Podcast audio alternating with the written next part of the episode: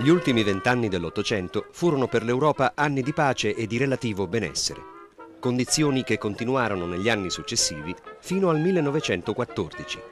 Questo periodo fu chiamato Belle Époque. La società borghese del tempo era convinta di vivere un'epoca di pace e di prosperità, di avere davanti a sé un avvenire migliore. La corsa allo sviluppo era diventata inarrestabile.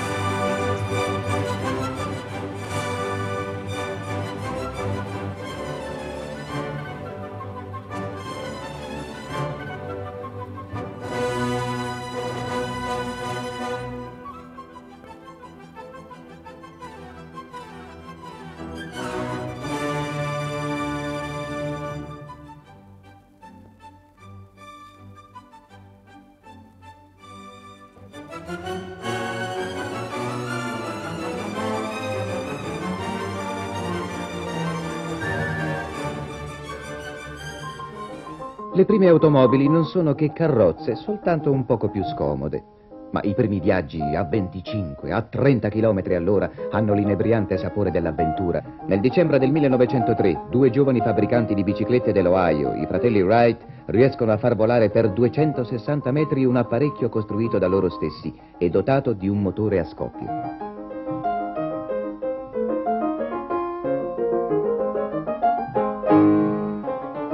Dalla soffitta della sua casa di campagna, Guglielmo Marconi sperimenta la trasmissione di un segnale mediante le onde herziane, aprendo così la strada agli infiniti sviluppi delle comunicazioni senza fili. Incomincia la mirabile avventura della radio e della televisione. Tutto sembra dar ragione a questo fervoroso ottimismo che si alimenta di vittorie e di conquiste.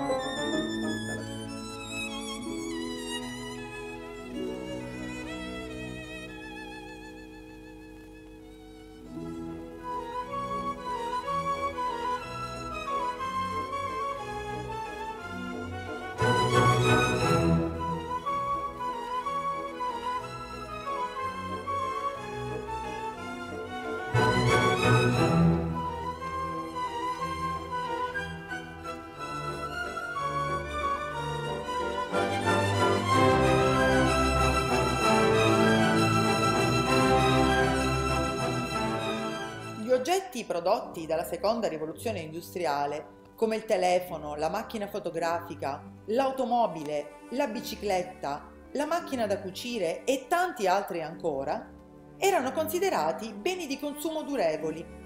Coloro che li acquistavano erano definiti il mercato dei consumatori. Questo mercato si allargò considerevolmente dalla fine del secolo negli Stati Uniti nacquero i primi grandi magazzini, paragonabili ai supermercati odierni, in cui si poteva trovare di tutto, mentre nei centri più piccoli iniziò la vendita per corrispondenza e fu introdotto per la prima volta il pagamento rateale per agevolare l'acquisto delle fasce meno abbienti. Industriali e commercianti capirono presto che per allargare il mercato dei consumatori avevano bisogno della pubblicità. Sempre negli Stati Uniti nacquero intorno al 1870 i primi manifesti stradali. Le primissime pubblicità si limitavano a descrivere l'uso e il funzionamento di un certo prodotto. Successivamente, intorno ai primi del Novecento, nacquero le prime agenzie pubblicitarie che cominciarono a studiare metodi efficaci per manipolare i gusti del pubblico, cioè creare nelle persone falsi bisogni, inducendole a comprare anche beni non strettamente necessari. Fu questo il momento in cui avvenne il passaggio dal consumo al consumismo, parola che oggi conosciamo molto bene.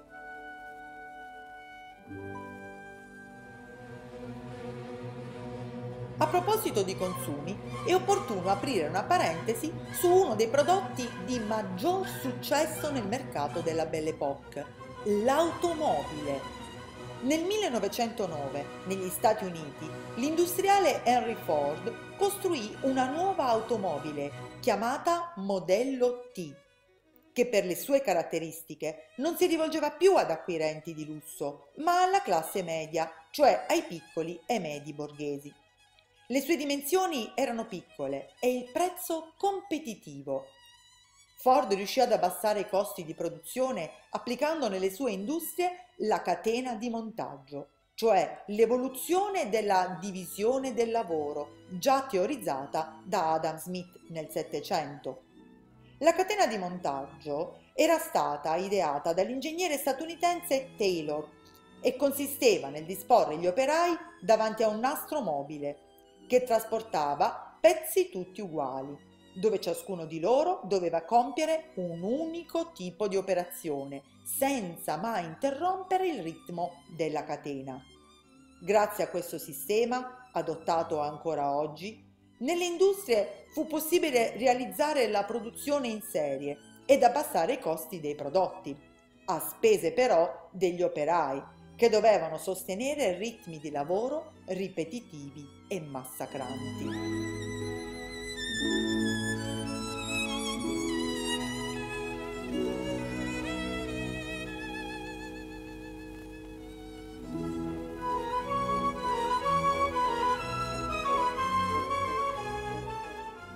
anche in campo sociale e politico, tra la fine dell'Ottocento e l'inizio del Novecento si ebbero importanti cambiamenti.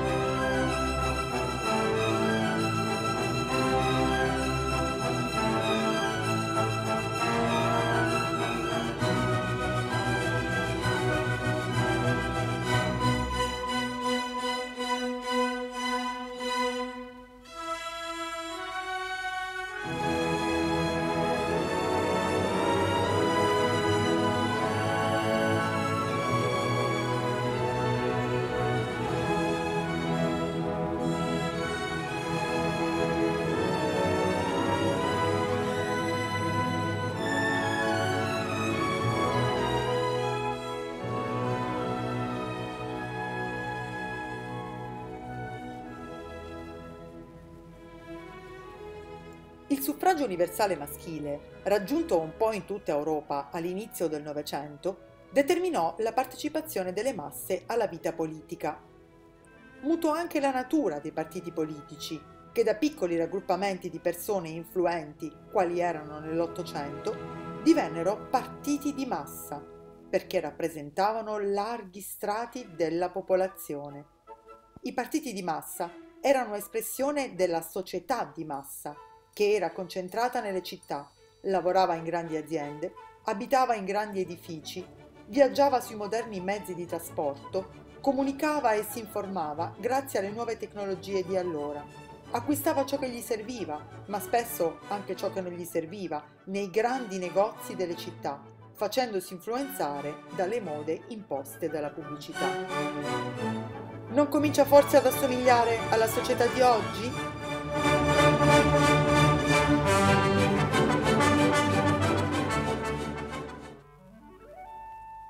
L'ottimismo della Belle Époque nascondeva tuttavia profonde disuguaglianze economiche e sociali. Solo la borghesia, infatti, migliorò le sue condizioni di vita, mentre quelle di operai e contadini erano rimaste invariate. Molti operai abitavano ancora case malsane, il riscaldamento rimaneva un lusso per pochi e i servizi igienici erano nella maggioranza in comune.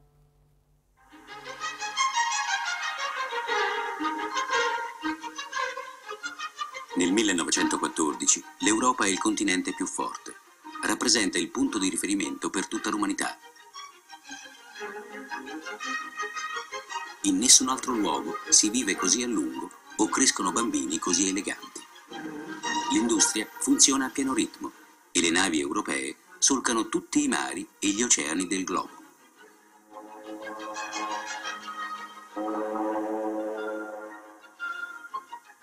Marina mercantile controlla i tre quarti del commercio internazionale.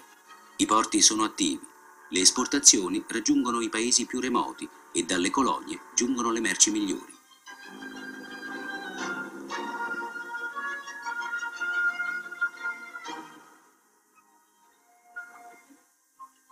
La folla che si accalca davanti alle borse nelle varie capitali è la prova che l'economia viaggia a pieno ritmo.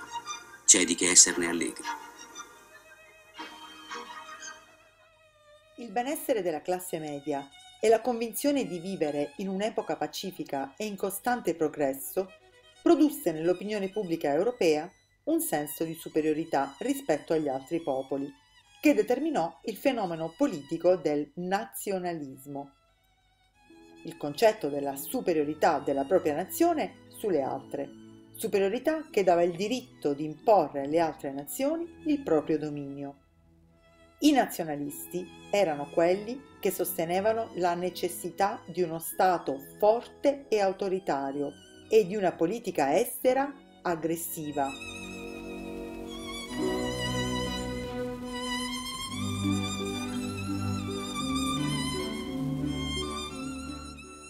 La Germania stava attraversando una fase di grande sviluppo industriale. Il Kaiser Guglielmo II aveva iniziato una politica di espansione mondiale grandi investimenti in spese militari e la costruzione di una nuova flotta. L'Inghilterra si mise in stato di allarme, decisa a non perdere il suo primato sui mari. La Francia era nemica giurata della Germania e desiderava riconquistare le due regioni che le erano state sottratte nella guerra franco-prussiana del 1870, l'Alsazia e la Lorena.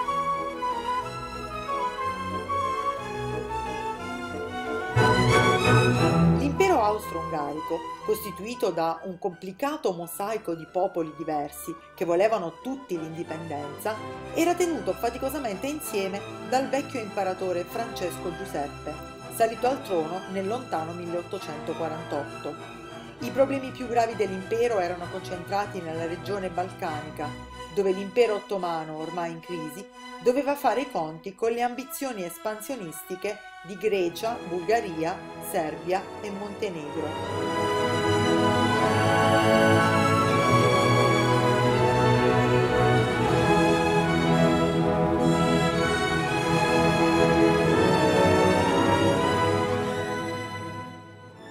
Anche la Russia aveva cominciato una politica imperialista, volta però verso Oriente. Per collegare i vasti territori russi fu costruita la ferrovia transiberiana, completata nel 1904, che giungeva fino a Vladivostok, una città fondata dai russi e affacciata sul Mar del Giappone, ai confini con la Corea, regione su cui i russi avevano messo gli occhi.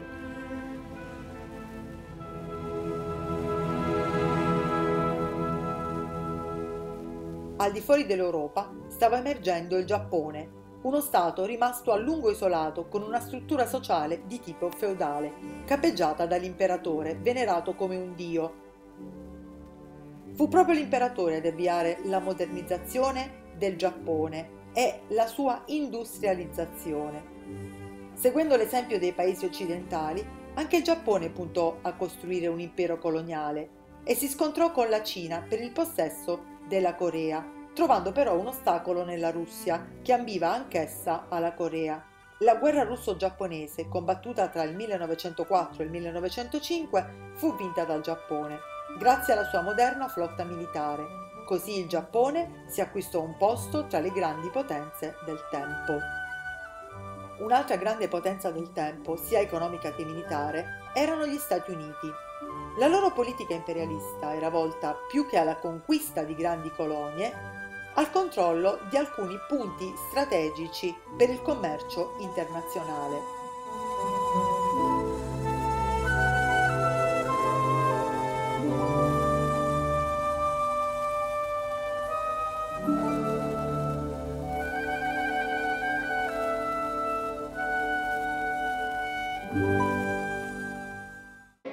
Mentre il progresso avanzava incessantemente, contrassegnato dalle continue scoperte scientifiche e dalle più sorprendenti innovazioni tecnologiche, un evento luttuoso di portata universale mise tragicamente fine alla spensieratezza che aveva segnato i folli anni della Belle Époque. Il 14 aprile del 1912 affondava il Titanic. Oltre 1600 uomini e donne perirono nella tragedia. Nel freddo mare del nord, al largo delle coste britanniche, una collisione con un iceberg faceva colare a picco il transatlantico che da solo rappresentava il trionfo della tecnologia e con esso le speranze e i sogni di un intero secolo, l'Ottocento. Il Titanic anticipò solo di un paio d'anni quella frattura nella storia europea che nella primavera del 1914 avrebbe definitivamente spazzato via intere nazioni e causato la Prima Guerra Mondiale.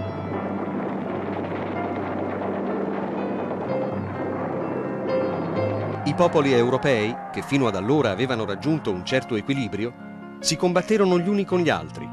Tecnologia e scienza non furono più usate per migliorare ed allungare la vita degli uomini, ma per creare armi di distruzione di massa e di sterminio collettivo. Ciò che fino ad allora era stata la speranza dell'umanità divenne il suo peggiore incubo.